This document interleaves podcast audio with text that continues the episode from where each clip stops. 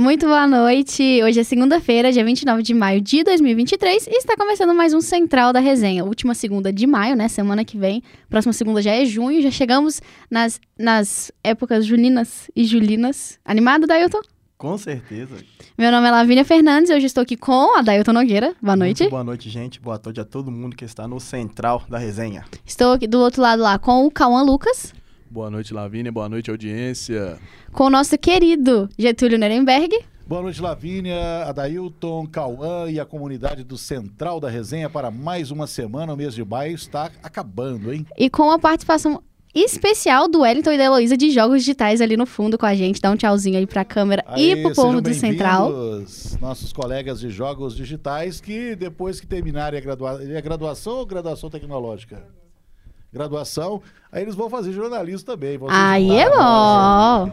Vai conseguir, vai conseguir Melhor coisas faculdade da PUC. Exatamente. Façam um curso de jornalismo. Muito bom. E antes de começar, aquele recadinho de sempre, siga a gente no nosso Instagram, arroba Central da Resenha.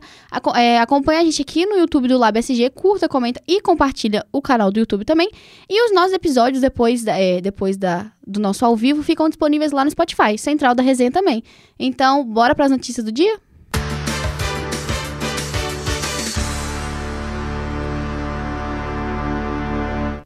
E antes de começar com política e passar pro nosso querido Cauã, que, que se eu sou a primeira-ministra, ele é, sei lá, presidente do, do Central aqui em política, vamos passar um pouquinho sobre previsão do tempo, né?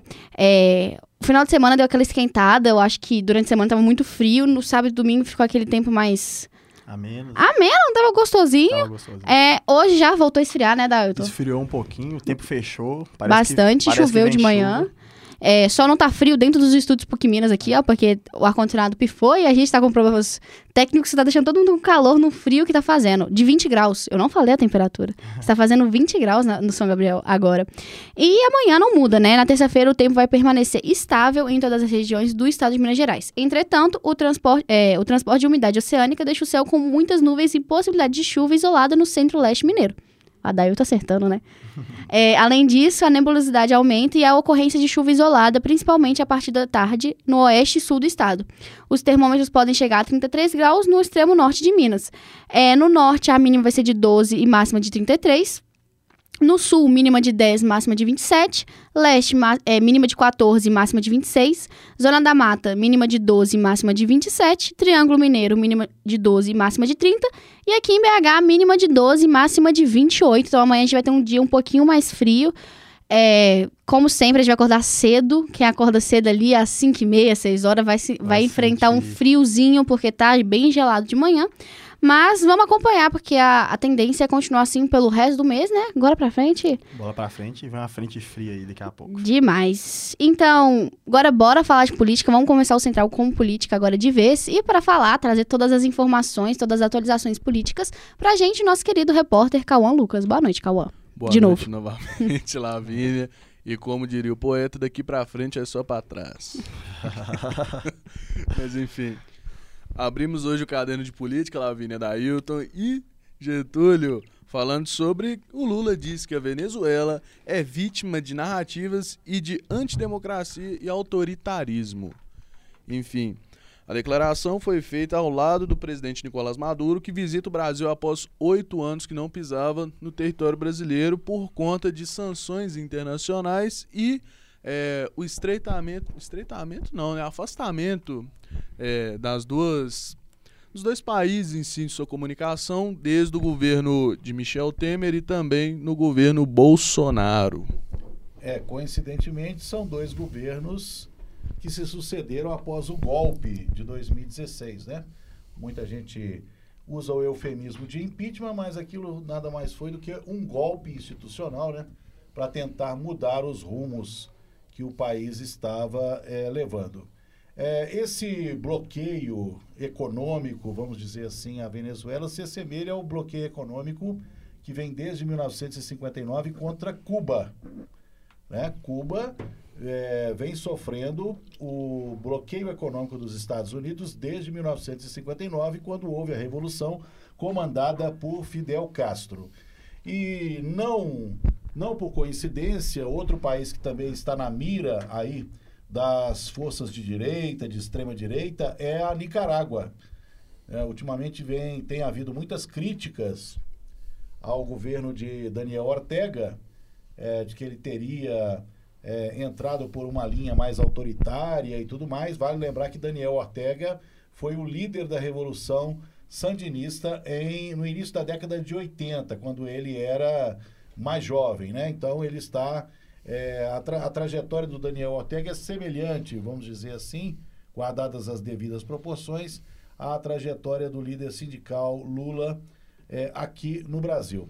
São vários movimentos que só mudam o nome para é. esclarecer para a galera que a questão da Venezuela é o movimento bolivariano, Sim. a questão da Nicarágua é o Sindi, Sindi o quê mesmo? Sandinista. Sandinista. E no Brasil foi os movimentos sindicalistas Sim, dessa época. É, o movimento sindicalista do qual Lula emergiu, né? Lula saiu do movimento sindicalista e fundou o Partido dos Trabalhadores em 1980.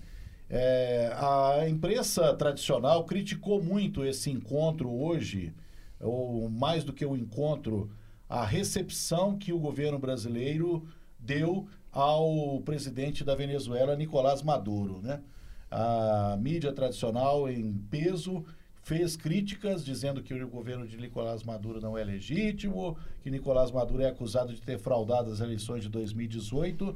Lá as eleições são valem por seis anos, né? O mandato é de seis anos. Então as próximas eleições na Venezuela serão em 2024. Agora, Lula criticou o fato de Estados Unidos e países da Europa terem apoiado o que ele chamou de impostor. O Guaidó né, foi considerado presidente dos Estados Unidos sem ter sido eleito, né? Ele era deputado, presidente da Assembleia Nacional do Venezuelana e é, acabou sendo considerado um presidente da República paralelo, porque é, não reconhecia o governo de Nicolás Maduro. Então, Lula criticou e disse que os países que apoiaram Guaidó, o impostor, deveriam pedir desculpas a Maduro. E o Brasil está agora retomando as relações internacionais com a Venezuela e não só isso, incluir a Venezuela também no bloco comercial é, para fortalecer a América Latina. Haverá amanhã um encontro de 12 países da América Latina, 10 da América do Sul e mais é, o México e Cuba. Também nessa reunião, Getúlio, é, o Lula deu muitas declarações fortes envolvendo o, a reaproximação entre Brasil e Venezuela, que uma delas foi que, nas falas de Lula, abre aspas, se eu quiser vencer uma batalha, eu preciso construir uma narrativa para destruir o meu potencial inimigo, fazendo referência ao que aconteceu durante muito tempo, desde o início do governo bolivariano com o Chaves e agora com Maduro, e também você sabe a narrativa que se construiu contra a Venezuela, de antidemocracia e autoritarismo. O Lula disse isso com essa reunião e, de acordo com o petista, cabe à Venezuela mostrar a sua narrativa, entre aspas, para que as pessoas possam mudar sua opinião. Ainda, segundo o mandatário, é inexplicável serem aplicadas sanções econômicas à Venezuela, dizendo que estas é, na sua, estás na sua mão, companheiro, construir uma narrativa e virar esse jogo para que a gente possa vencer definitivamente a Venezuela volte a ser um país soberano onde somente o seu povo, através de votação livre, diga quem é e quem vai ser aqui, é, quem vai governar este país. Por que a Venezuela é tão visada? Petróleo. Pelos Estados Unidos, pela comunidade europeia, pela comunidade mundial. Porque a Venezuela tem a maior reserva de petróleo do mundo mais do que os países árabes, mais do que os Estados Unidos, mais do que o Brasil. Então a Venezuela é muito visada por causa disso. E por que agora estão atacando também a Nicarágua? Atacando verbalmente, né? Não, não, não fizeram nenhum. Por causa do canal que está sendo construído na Nicarágua, um canal que vai ser uma alternativa ao canal do Panamá. E quem está construindo esse canal? A China. Ou seja, é preciso saber mais do que está acontecendo, porque a geopolítica, né? A situação vai, vai diferenciando e não dá para se basear em avaliações rasas, como muitas são feitas pela mídia em geral. o que os Estados Unidos fez durante muito tempo, tudo. Agora a gente vê, Getúlio, que é a questão da China. Porque o senhor que viveu nesse período, nós não temos nem propriedade de falar disso, né? Que até os anos A 90. qual período você se refere? Relaxa que é depois de 60. A Com questão, certeza.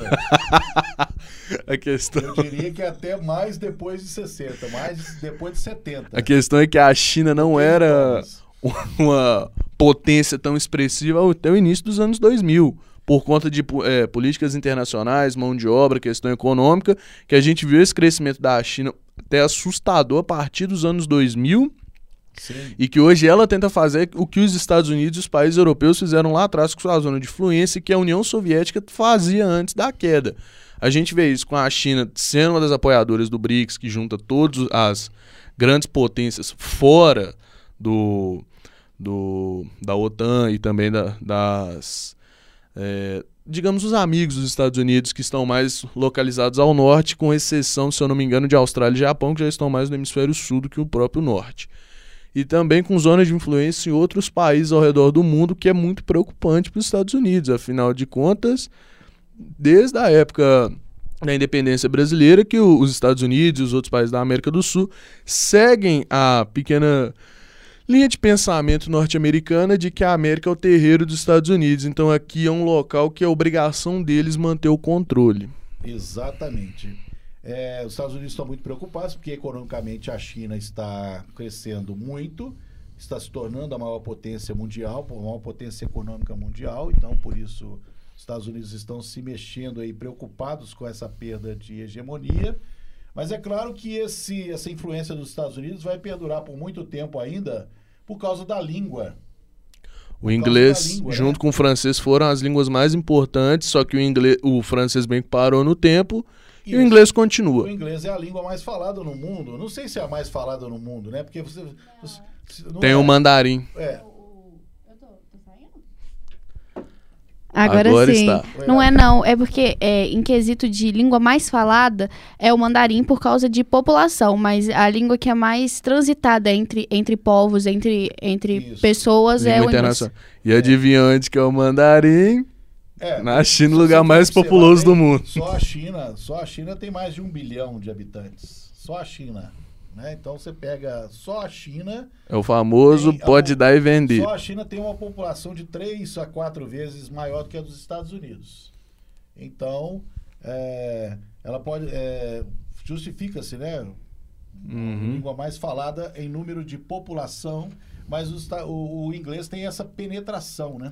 Fora que os Estados Unidos já estavam um pouco preocupados que países do BRICS, Rússia e China já fazem isso há anos, e a China está querendo abrir essa zona de conversação agora com o Brasil para que se pare de fazer negociações em moeda estrangeira e começar a fazer entre.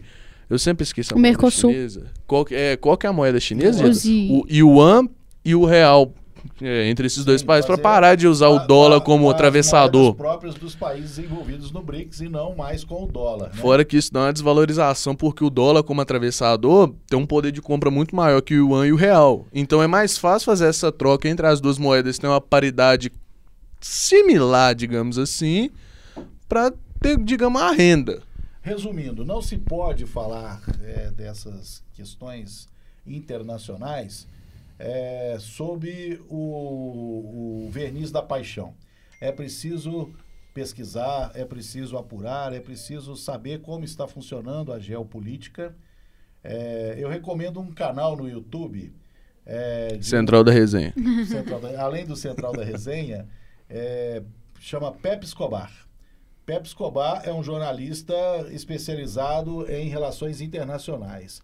Então, ele faz uma- um mapa, um desenho muito detalhado explicando as relações é, dos países. Né? Então, vale conferir. Pepe Escobar. E uma- o professor Rock também, né, Getúlio? O Rony Ozzy Cuquier, que é bem influente a partir de uns tempos para cá, falando sobre geopolítica. Sim, sim, sim. E tem também, eu não sei se é terça-feira, é, é terça ou sexta, chama-se Veias Abertas da América Latina. Para você entender mais de América Latina, né? porque muitas vezes os brasileiros são mais identificados com os Estados Unidos do que, e com a Europa do que com a própria América Latina, que é onde o país está localizado, né? onde o Brasil está localizado. Há esse complexo de vira-lata, né? Então, para você entender melhor as relações da América Latina, o programa Veias Abertas da América Latina, com Natália Urban, é, eu não sei se é terça ou sexta-feira, eu vou procurar saber e depois eu informo, mas basta você procurar lá no canal 247 do YouTube, Veias Abertas da América Latina. É uma referência ao nome de um livro do Eduardo Galeano, que fala sobre o processo de colonização e de independência dos países da América Espanhola. E a propósito, não foi um processo amigável. Não, de forma alguma. O mais amigável foi o brasileiro, e olhe lá. Foi o mais, o mais amigável, sem muito transtorno, assim, né? Entre aspas. É, no mais, no, no, na América Espanhola, houve muitas guerras. Desde é, o Haiti é, até o Uruguai, acho que foi a segunda mais tranquila quando teve independência do Brasil. É, mas a, a independência da Bolívia, a Bolívia tem esse nome por causa do Simão Bolívar. Precursor do estilo de pensamento que hoje perdura na Venezuela, que foi o mesmo país com a Bolívia. Exatamente. Então, José Martí e Simão Bolívar foram os mártires, foram os líderes da, é, das, da, das, das, das insurreições, né? dos movimentos de independência na América Espanhola. Enfim, Lavínia, passando rapidamente para a segunda e última pauta do dia de política, porque hoje política é, rende um pouco. Nós nos estendemos um Sim. pouco mais que o, o, Supremo Tribunal Federal anula a condenação de Eduardo Cunha na Operação Lava Jato. Por maioria de votos, na segunda turma do Supremo Tribunal Federal, o STF anulou a condenação de, do ex-deputado Eduardo Cunha na Operação Lava Jato. Cunha, que também é ex-presidente da Câmara dos Deputados no ano de 2016, de 15, 16 e 17, é, se não me engano. Ele é o presidente da Câmara que comandou o processo de impeachment contra a ex-presidente Dilma. No caso da Justiça Federal, na Justiça Federal do Paraná, havia fixado a pena de quase 16 anos de prisão pelos crimes de lavagem de dinheiro e corrupção passiva, contudo o STF, que é, deveria ter analisado processos, é, não considera isso como um crime eleitoral e não é, a instância que condenou. Ou seja, é um algo de outra instância, no caso, se eu não me engano, para o TSE, por aí em cima, e não da Justiça do Paraná. A gente viu isso também na questão do julgamento do atual presidente Lula, que Sim. foi a mesma tecla batendo que não era para ter sido o juiz do Paraná para ver esse caso. No é. recurso do advogado dele, Getúlio, é, que foi recaçado na Câmara dos Deputados em 2016, é, que se embasaram numa decisão do STF para alegar que os crimes relacionados ao de Caixa 2 devem ser julgados pela Justiça Eleitoral. Como a gente falou, em dezembro do ano passado, o ministro Edson Fachin, relator dos recursos do, de recursos, votou para que ele fosse rejeitado por entender que a condenação por lavagem de dinheiro e corrupção passiva não se enquadravam nesse tipo de crime. Fora ele, o ex-ministro do Supremo Tribunal Federal, o Lewandowski, também concordou com o julgamento dele. Pois é. Uh, eu acho que a tendência é de todos os processos da Lava Jato sejam revistos. O Dallagnol, esses dias, teve esse tipo de. As notícias dele também, Dallagnol que teve no meio da Lava Jato, tudo. É, o Dallagnol é, foi co um coordenador da, da Força Tarefa da Lava Jato, né? Junto com o juiz Sérgio Moro. É, assim como o, ju, o, juiz Sérgio Moro foi considerado suspeito, né? Deltan Dallagnol agora foi teve o um mandato de deputado federal cassado porque é, teria usado, teria fraudado é, para poder concorrer, né, para poder sair do Ministério Público, para poder fugir de um processo interno no Ministério Público. Então, uh, esses processos, que foram muitos, muitos deles baseados, a maioria deles foi baseada na delação premiada do doleiro Alberto Youssef. Vários deles foi, é, tanto que foi o que enquadrou para ter essa mudança da Justiça do Paraná para ser agora um caso da vara do, S, do TSE, Tribunal Eleitoral do STF, foi que todos esses crimes foram em questão de delação premiada. A gente viu isso em N é, N políticos que estiveram lá, N empresas que receberam dinheiro, que também deram dinheiro para essas acusações e até hoje perduram as suas investigações, mas que não estão tendo um avanço muito grande, expressivo, como estava tendo até em 2018.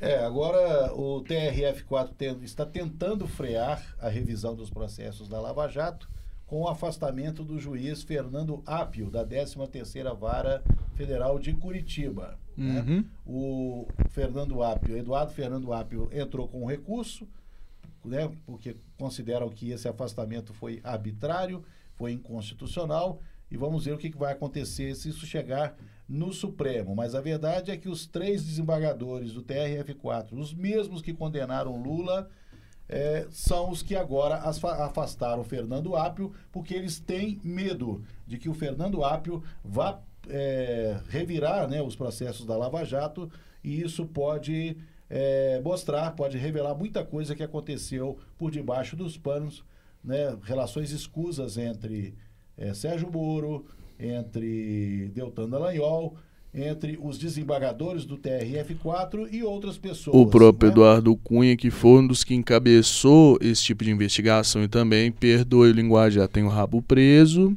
Pois é, exatamente. enfim. Então é isso, né? Vamos aguardar aí o desenrolar dos acontecimentos. Como diria o poeta Pedro dos Santos, né? a ver. Muito obrigada, GG. Muito obrigada, Cauã, pelo esse, esse noticiário completíssimo de política. E agora, indo para cidades, a gente teve a sua estreia, a estreia dela na semana retrasada e arrasou como sempre. Mas é, hoje em cidades, né? é, a gente, depois de muito tempo, a gente, é, a gente vai trazer atualizações sobre o projeto do aeroporto Carlos Prates, né? Que a nossa querida, queridíssima repórter. Acho que já tá com problemas técnicos, porque o nosso, nosso, nosso da Não mesa es- aqui sumiu, Não está no momento? Cadê o nosso querido Cauã? Cadê o nosso querido Cauã, GG? Não, é a Thaís Frade. Ah, é Cauã, Lucas. Boa noite, Thaís. Muito boa noite para quem nos acompanha aqui no Central da Resenha dessa segunda-feira. Notícia boa, viu? Finalmente, a Prefeitura de Belo Horizonte define projeto para o aeroporto Carlos Prates e as obras podem começar após setembro.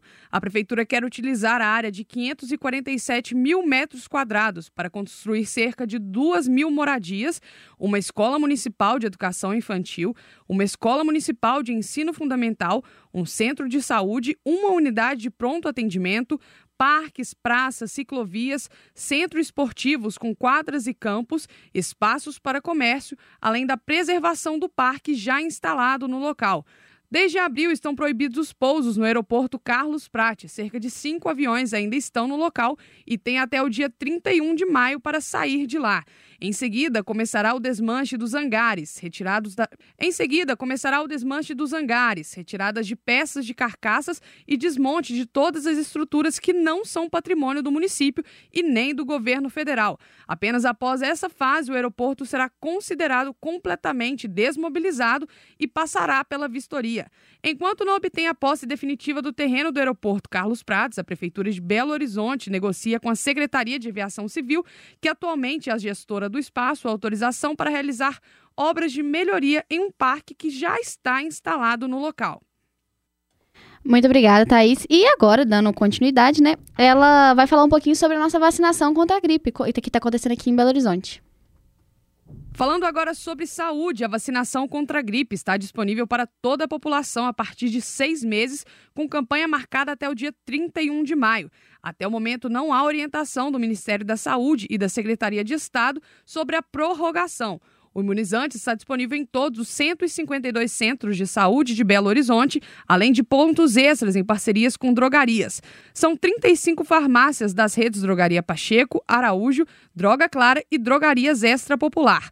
Segundo a Prefeitura, a vacinação contra a gripe tem como objetivo reduzir as complicações, internações e mortalidades decorrentes da infecção pelo vírus da influenza.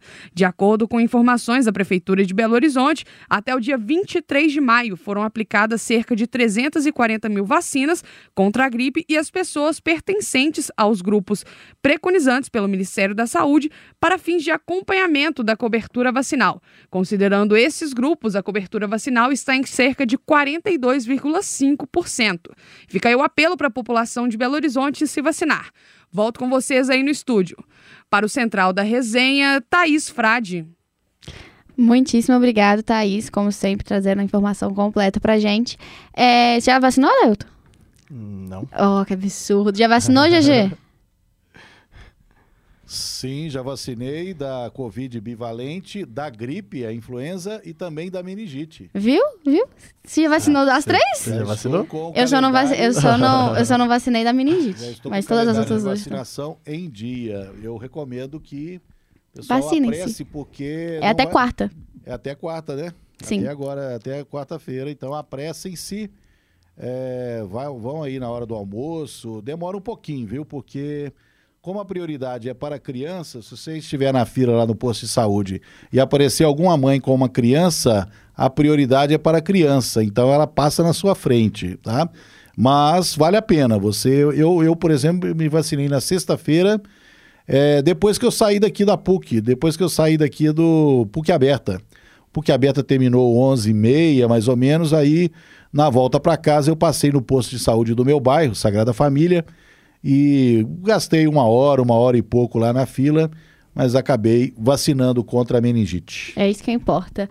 E agora vamos falar de cultura, vamos falar de show, porque nesse sábado teve- tivemos o Festival do Lagoon, que da, ano passado aconteceu na Esplanada do Mineirão, mas dessa vez aconteceu lá no Parque Municipal e quem vai trazer todas as informações e os acontecimentos do show pra gente é a nossa repórter Raíssa Braz. Boa noite, Raíssa. Boa noite. O retorno do festival A Ilha, a Belo Horizonte, não poderia ser mais especial. O público lotou o Parque Municipal para um show emocionante e inesquecível da banda Lagoon, como parte da turnê do seu novo álbum Depois do Fim, em uma experiência imersiva na noite desse sábado. Celebrando sua nova fase, Lagoon realizou um show catártico com músicas do novo disco, iniciando a apresentação com uma das favoritas dos fãs, a Beat-se e também incluindo no repertório canções que marcaram sua trajetória, como Ninguém Ensinou, FIFA e Oi.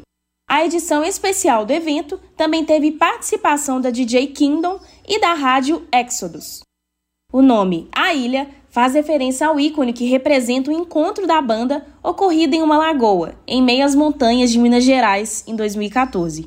O recorte desse lugar é a ilha, um espaço mágico que se expande, onde pessoas plurais se encontram para vibrar na mesma sintonia. Com menos de uma década de carreira, Lagoon já foi indicado em 2022 ao Grammy Latino, na categoria Melhor Álbum de Rock ou de Música Alternativa em Língua Portuguesa. Também já conquistou prêmios importantes, como a categoria do Grupo do Ano 2020, 2021 e 2022 no Prêmio Multishow de Música Brasileira, sendo considerada uma das principais bandas brasileiras da atualidade. Repórter Raíssa Brás. Muitíssimo obrigada, Raíssa. Eu sou muito fã de Lagoon. Eu queria, ano passado eu queria muito ter ido, não consegui ir.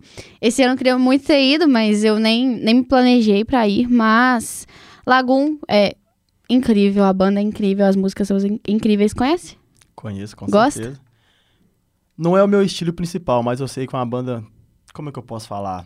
O estilo é um estilo bem gostosinho de se ouvir. Sim. É bem agradável. É, é, esse novo álbum deles, que é o segundo álbum depois da morte do tio Wilson, é, tá incrível. As músicas são incríveis, é tudo, é como a Raíssa falou. Foi incrível, eu vi vários vídeos, várias coisas do, do, do, da- do festival e foi realmente muito bom. Queria muito ter ido. Espero que ano que vem eu consiga ir. Oportunidade. Sim, irei. Já deixei de ir em dois shows com ingresso comprado deles Olha e não fui por. Tá cheio de Coisas, tá não, cheio tipo de assim, compromissos. Queria que fosse compromisso, foi coisa ruim. Todas as duas que vezes. Isso, que isso. É, mas é isso. Muito obrigada, Raíssa. E agora vamos falar de esporte. Nossa querida Adailton Nogueira tem muita coisa pra trazer pra gente Bora desse final de semana. Então, boa noite, Adailton. Boa noite, Lavinda. Boa noite, Lavinda, e boa noite também a todos os ouvintes aí do Central da Resenha. Vamos começar aqui com a Fórmula 1. Max, Max Verstappen conquistou neste domingo a vitória do GP de Mônaco após largar, largar na pole position. Max manteve distância do segundo colocado, Fernando Alonso. O terceiro lugar ficou com Esteban Ocon, que alcançou o feito pela terceira vez aí na Fórmula 1. Apesar da chuva na volta 52, Max foi consistente. O holandês faturou sua quarta vitória em 2023. A Fórmula 1 retorna em 4 de junho com o GP da Espanha em Barcelona, na Catalunha. Agora, vamos aí partir para o Mundial de Surf. Ítalo Ferreira é vice-campeão do surf pro em 2023, perdendo a final para o americano Griffin. Felipe Toledo ficou com o terceiro lugar e a Liga Mundial aí que foi disputada na Califórnia, Estados Unidos. Neste fim de semana, as finais especialmente na madrugada deste domingo, ainda pela Liga Mundial de Surf, Tatiana Winston cai na semifinal. A brasileira foi superada por Carissa Moore e deixa a competição com o terceiro lugar. É, ainda hoje, nessa segunda-feira, começa também o Campeonato Mundial de Taekwondo.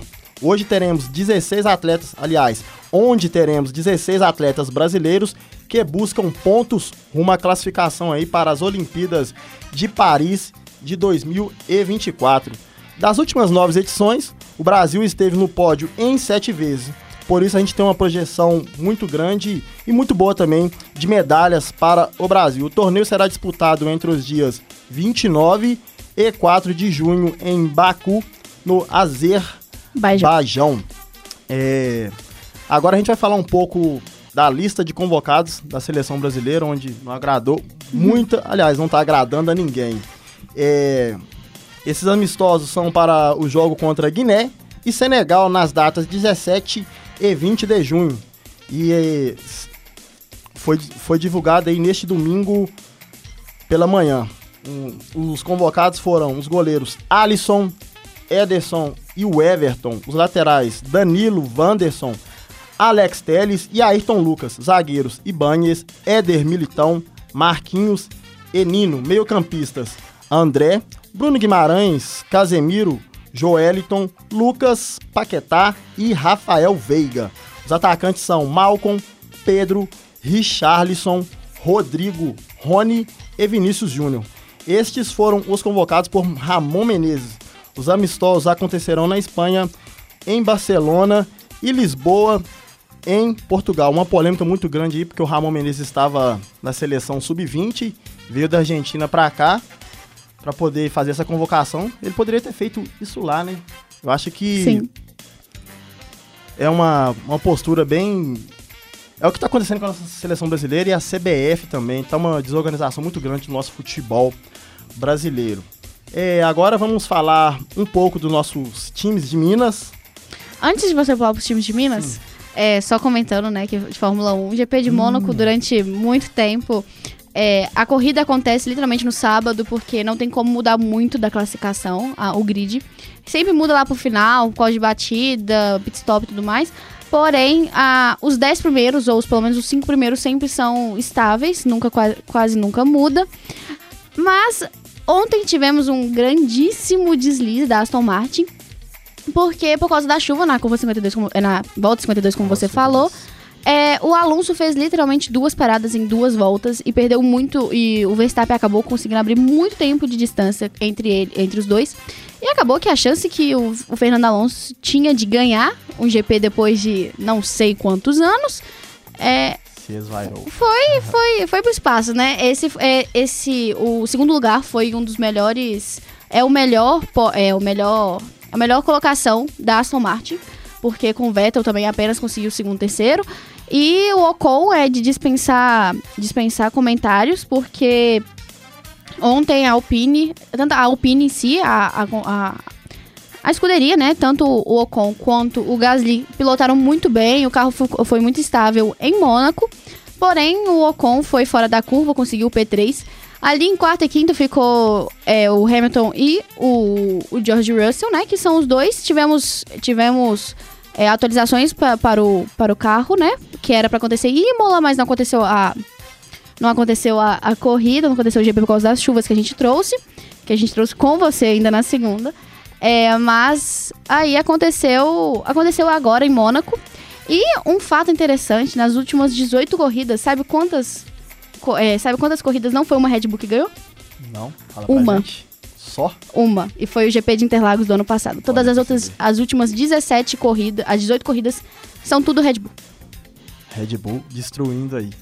O Dutra tem alguma coisa pra falar ali? Quer falar com a gente, Dutra? É, boa noite, eu também queria entrar nessa coisa de Fórmula 1 que o pessoal ama, mas com a vitória do Verstappen ele se tornou o maior vencedor da, da Red Bull com 36 vitórias e passou o Vettel que tinha 35. É, a Lavínia ama o Verstappen, ficou até feliz com a Nossa, vitória super. 36 dele. Mas, é, saindo só um pouquinho, fazendo um comentário de leve, sem ser da Fórmula 1, mas falando também sobre o Roland Garros, é, o segundo grande slam de tênis, que começou agora essa semana. É, os primeiros principais cabeças de chave, Djokovic, Alcaraz, Tsitsipas, venceram suas primeiras partidas. E também um fato curioso, que é muito emocionante, até um tenista, o Lucas Pouille, que é francês, já foi top 10 da ATP em 2019. Ele voltou à quadra, ele entrou no torneio como convidado. É, só contextualizando um pouquinho só sobre a história dele, em 2020 ele teve uma lesão. É, acabou afastando ele das quadras. Ele voltou em 2021, sofreu uma nova lesão e acabou ficando mais tempo fora. É, ele também, nesse período de recuperação, acabou entrando numa depressão profunda, até começou a beber. É, isso não foi divulgado, né? Ele mesmo escondia do seu treinador, até que é, veio à tona, né, pra, entre, entre eles e tudo mais. E ele começou a se recuperar junto com a filha dele, a Rose, que tem dois anos e foi uma principal, é, principal figura que fez com que ele voltasse para as quadras. E ele, como eu falei, ele entrou como convidado né, nos qualifiers é, do Roland Garros e passou para jogar a primeira partida. E ele venceu por 3 sets a 0, jogando muito bem. Foi um retorno emocionante para as quadras de Saibro. Ele que passou por esse momento crítico, né, de lesões, depressão, ele era top 10, atualmente ele é o número 675 do ranking. É, já venceu Murray, já venceu Nadal, já teve jogos é, bons contra o Djokovic, até uma, um susto contra o Federer, que o Federer quase perdeu para ele em, em Miami. E mas é isso, é emocionante demais ver o Lucas Pulli voltando e falando, né, que Roland Garros tá por aí, a primeira rodada já acabou, né? E agora a gente vai para a segunda rodada com os cabeças de chave passando bem e sem sustos. É isso aí, uma história de vida bem bacana e também motivadora para quem gosta aí de Roland Garros tênis. Agora a gente vai falar um pouquinho de basquete com o Adrian Oliveira. Muito boa noite para vocês que estão acompanhando, boa noite para o pessoal do Central da Resenha. E que jogo tivemos no sábado, dia 23, entre Heat e Celtics, com começo equilibrado e boa parte do primeiro e segundo quarto vimos o Celtics largar na frente. No quarto seguinte, o time do Celtics liderava bem, com 13 pontos, mas com a ajuda de Duncan Robinson, o time de Miami encostou no placar. Mas Boston reagiu e voltou a liderar, fazendo o jogo pegar fogo nos minutos finais. O time do Heat foi à luta aí com Jimmy Butler com 3 segundos no relógio. Conseguiu converter três lances livres virando a partida e deixando o Heat com um ponto na frente e no final de tudo o inacreditável aconteceu. Marcos Smart lança para três pontos, a bola não cai e Derrick White no rebote definiu tudo, forçando um jogo 7 em Boston. O placar final ficou entre 104 a 103 para o time de Boston. E hoje às 9h30, será que o Heat vai cavar o TD Garden e calar toda a cidade de Boston? O time do Celtics vai fazer história. Aqui quem fala é Adriano Oliveira, para o Central da Resenha. É isso aí. Jogo 7 da NBA. Quem, Quem você acha? você acha? Eu acho. Olha, eu acho que o Boston vai surpreender. É a primeira virada da história, né? Se eu não estiver enganado, se, se ocorrer aí, vai ser com certeza a primeira na história. Eu tô achando que o Boston Celtics tem tudo para poder É quem Se- eu quero que ganhe. se jogar da mesma forma que vem jogando, com te- com certeza será. Ah, pode Mas falar é isso mesmo, é, isso vai ser a primeira vi- virada da história de 3-0. São 150 partidas e 150 vezes que é, não, não Não teve essa virada. É, essa, essa é a quarta partida na história da NBA que é, um 3 a 0 chegou num 3 a 3 mas todas as outras três partidas, a última foi em 2003 com o Portland, é, acabou empatando, mas os times que é, se reergueram, né, voltaram do 3-0, acabaram perdendo mesmo assim. Foram três vitórias pra nada, né? O jogo 7 que importa. Mas ia ser a primeira vez na história que um time venceria um 3-0, né? Como disse, 150 partidas e 150 derrotas. Vai entrar pra história, né? O que, que você acha, Lavinha? Eu quero que o Celtics ganhe, mas eu não acho que vai, não. Você acha que não vai, não? Por Acho quê? que não vai, não. Acho que o Heat vai... Ah, não acho. Essa é a minha opinião, não acho. É, eu vou torcer pelo Boston Celtics aí. É, agora vamos falar um pouquinho de Atlético com o nosso querido Vitor Cordeiro. Boa noite, Lavínia. Boa noite, Dailton. Boa noite para você ligado no Central da Resenha. Bora falar de Galão na Massa? Na noite de ontem, o Galo recebeu o Palmeiras no Mineirão pela oitava rodada do Campeonato Brasileiro. Os dois últimos campeões do campeonato né, empataram em 1 a 1. Um jogo com protestos contra o racismo e algumas polêmicas de arbitragem. Rony chegou a abrir o placar aos 7 minutos do primeiro tempo após uma falha da zaga atleticana, né? Mas o gol foi anulado pelo VAR. Teve uma reclamação palmeirense, já que foi milimétrico o impedimento, né? E a câmera não ajudou aí a perceber. E após um começo de partida melhor da equipe paulista, o Galo melhorou. Pavão abriu o placar aos 45 do primeiro tempo, é, roubou a bola ali no meio de campo, driblou os dois zagueiros palmeirenses e encheu o pé. No segundo tempo, o Palmeiras voltou melhor, empatou o jogo aos 7 minutos com Dudu, após uma bela jogada pela direita ali, né? Um cruzamento de Arthur na cabeça do ídolo palmeirense. É, o Atlético chegou ainda a reclamar de pênalti em um lance que a bola acertou o braço do, do lateral Marcos Rocha mas ficou nisso mesmo, 1 um a 1. Um. Com o um empate no Gigante da Pampulha, que foi mais uma vez muito criticado pelos jogadores ao final da partida pelo estado do gramado, o Galo terminou a rodada na quarta posição com 14 pontos e já vira chavinha para quarta-feira enfrentar o Corinthians em São Paulo pela Copa do Brasil.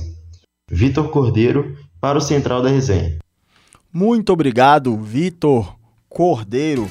A gente vai falar da, do, do Abel? Do Abel Sim, puxando gente, o celular. A gente vai dar um pouquinho de. Era de se esperar que o Abel ia voltar, sair de BH desse jeito, né? Cara, e, Depois ele, da reclamação da semana passada, ele, dos ele, campos. Então. Ele surpreende a gente de várias formas. quando o time dele não tá jogando bem, quando tá vencendo tudo, ele começa a atacar a arbitragem, questionar os próprios jornalistas. E o que ele fez foi, foi muito feio, sabe? Sim, concordo. É, é, é bem. Ah, é bem sem noção mesmo você fazer isso, independente do, independente do que, a, do que a pessoa ali tá falando com você, mas também falta um pouquinho de noção. É, para muitos jornalistas esportivos hoje em dia, não só no Brasil, mas no mundo todo, a gente viu isso no caso do Vinícius Júnior, depois Sim. do jogo contra. É, Algumas perguntas é, que não deveriam ser feitas. Não, viram para ele e falaram assim: você vai pedir desculpa pelo que você falou? Não, tem, não, tem, não tem como, não tem cabimento, não tem nem o, tá o, o porquê entrar ali. Né? Então, tipo assim, falta um pouco de noção para ambas as partes. Então. Eu, eu concordo com você. Às vezes algumas pessoas exageram de um lado e também do outro lado, né? Sim. É, mas ali eu acho que é uma área mista também, que é onde os jornalistas têm que estar, porque é o único momento que ele pode entrevistar o jogador assim, frente a frente. E nenhum jogador falou, né, do Palmeiras. Entendeu? Nenhum então, jogador assim, foi, só o Abel foi. O Abel tava com a camisa na mão lá, foi muito questionável se ele ia entregar pro, pro assistente de arbitragem. Então, assim, uma arbitragem muito duvidosa, um impedimento que até agora, eu sou atleticano, mas eu não sei se estava impedido para mim é uma linha muito no Brasil muito é no Brasil é muito difícil a gente não ver um jogo hoje Entendeu? em dia e não falar assim nossa não duvidar um pouquinho Entendeu? de qualquer pessoa ali no, é, na arbitragem é então fica duvidoso tendencioso não, né Sim, exatamente. É, o nosso querido Getúlio vai falar com um pouquinho do Cruzeiro, mas é, a gente viu no jogo de sábado mesmo, não tem condições o Gerson levar só um cartão amarelo pelo, apesar daquele dar no peito do Henrique Dourado. Do, foi do Henrique Dourado? Foi do Henrique foi. Dourado. E o lance do pênalti também do Gabigol eu não sei se foi muito para ser pênalti. Muito difícil já. Entendeu? Então, Começamos assim, com o Cruzeiro, vamos puxar? Vamos puxar. Getúlio, nosso querido Getúlio, vai falar de Cruzeirão aí. Pois é, hoje vamos falar do Cabuloso, né? Pra, parafraseando o João Lima, bora falar do Cabuloso, não do Galão, mas do Cabuloso. Pois é, Cruzeiro, um, um dos melhores jogos que eu vi nos últimos tempos aí, na verdade, esse fim de semana foi um prato cheio, né? Grandes jogos. Cruzeiro e Flamengo, Atlético e Palmeiras, América e Botafogo. Né? Grandes jogos neste fim de semana. É... Corinthians e Fluminense. Bragantino e Santos também foi um grande jogo. Bragantino e Santos. Pra não, não, não foi um grande né? jogo. Pois é. Mas é, o Cruzeiro saiu na frente e o Flamengo acabou empatando. Mas o Cruzeiro teve oportunidades de, de terminar o jogo como vencedor, mas desperdiçou, né? O que tem acontecido muito nos jogos do Cruzeiro é que ele tem até mais posse de bola no jogo como um todo, mas tem desperdiçado muitas chances que não podem ser desperdiçadas porque podem fazer muita falta é, foi o que aconteceu, por exemplo, no jogo contra o Cuiabá, que acabou saindo derrotado por 1 a 0 em casa, em casa entre aspas, né? Porque o jogo foi na Arena do Jacaré, que nós podemos dizer que foi a Arena do Pantanal também, né? Se tem Jacaré, também é Pantanal, mas o estado do gramado estava muito ruim.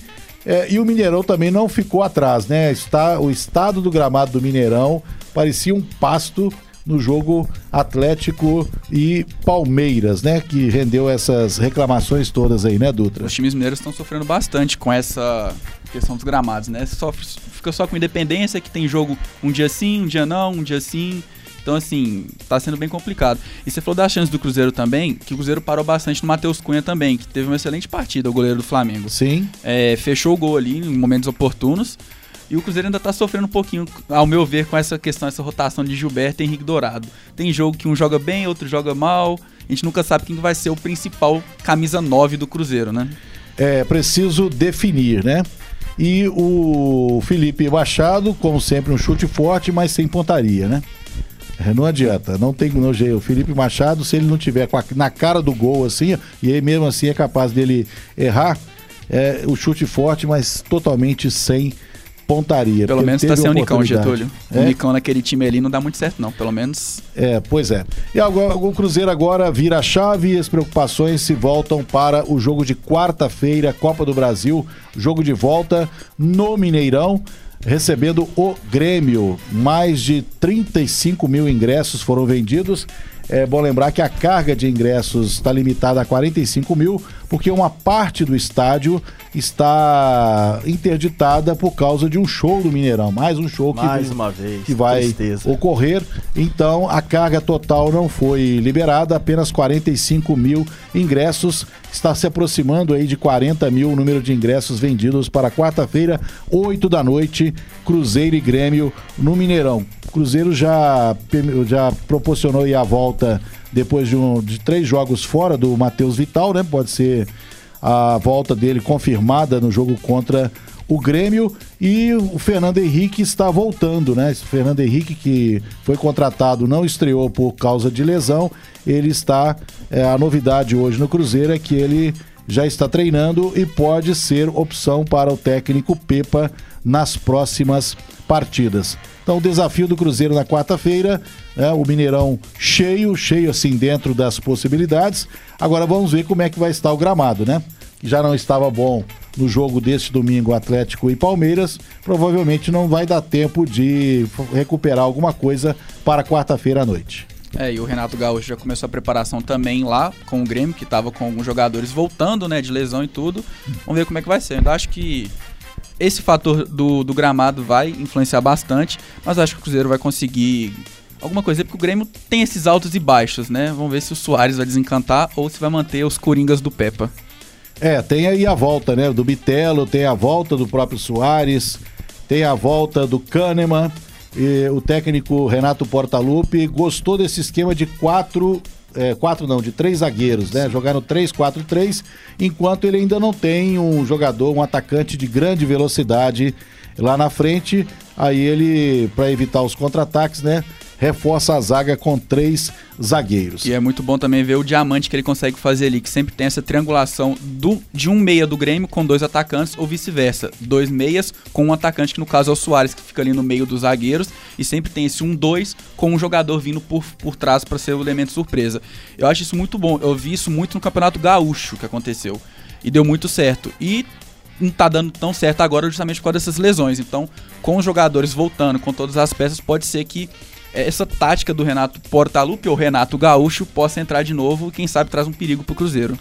É, deixa eu aproveitar aqui e mandar um abraço para Isabela Gouveia, que nesse fim de semana Sim. fez barba, cabelo e bigode, né? Se, se é possível, porque no sábado ela acompanhou Cruzeiro e Flamengo no Maracanã e nesse domingo ela acompanhou no Engenhão América e Botafogo. Então ela fez um, ela tomou um banho de carioquismo, né?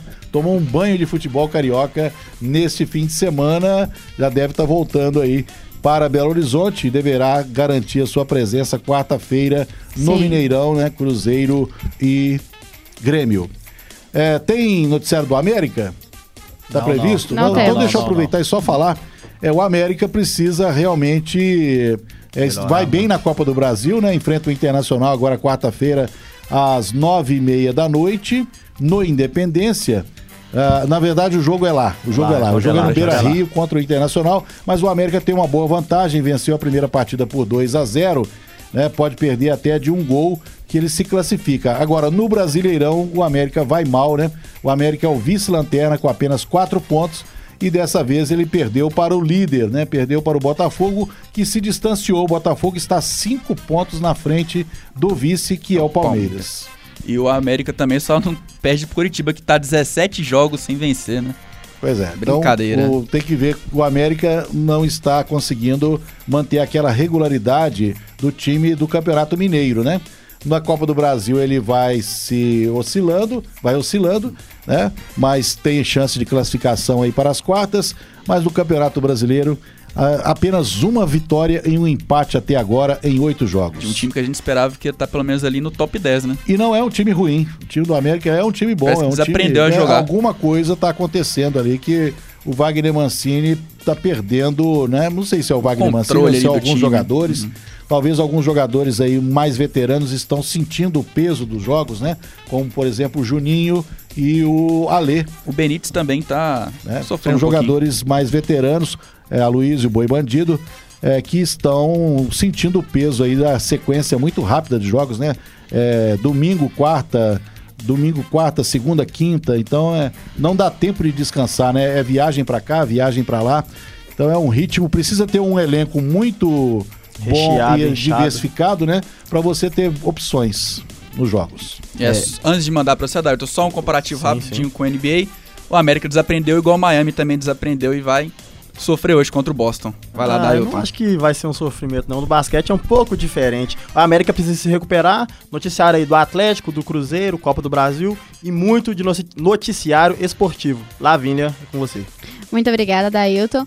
E essas foram as principais notícias do dia. É, hoje a produção, hoje a apresentação foi comigo, Lavínia Fernandes. Hoje a produção foi de Adailton Nogueira, Lavínia Fernandes, Getúlio Nuremberg, Gabriel Dutra, Thaís Frade, Cauã Lucas, Adri Oliveira, Vitor Cordeiro e Raíssa Braz. Sabia que estava sendo alguém. E a coordenação, é claro, do nosso querido Getúlio Nuremberg. Muito boa noite e até amanhã.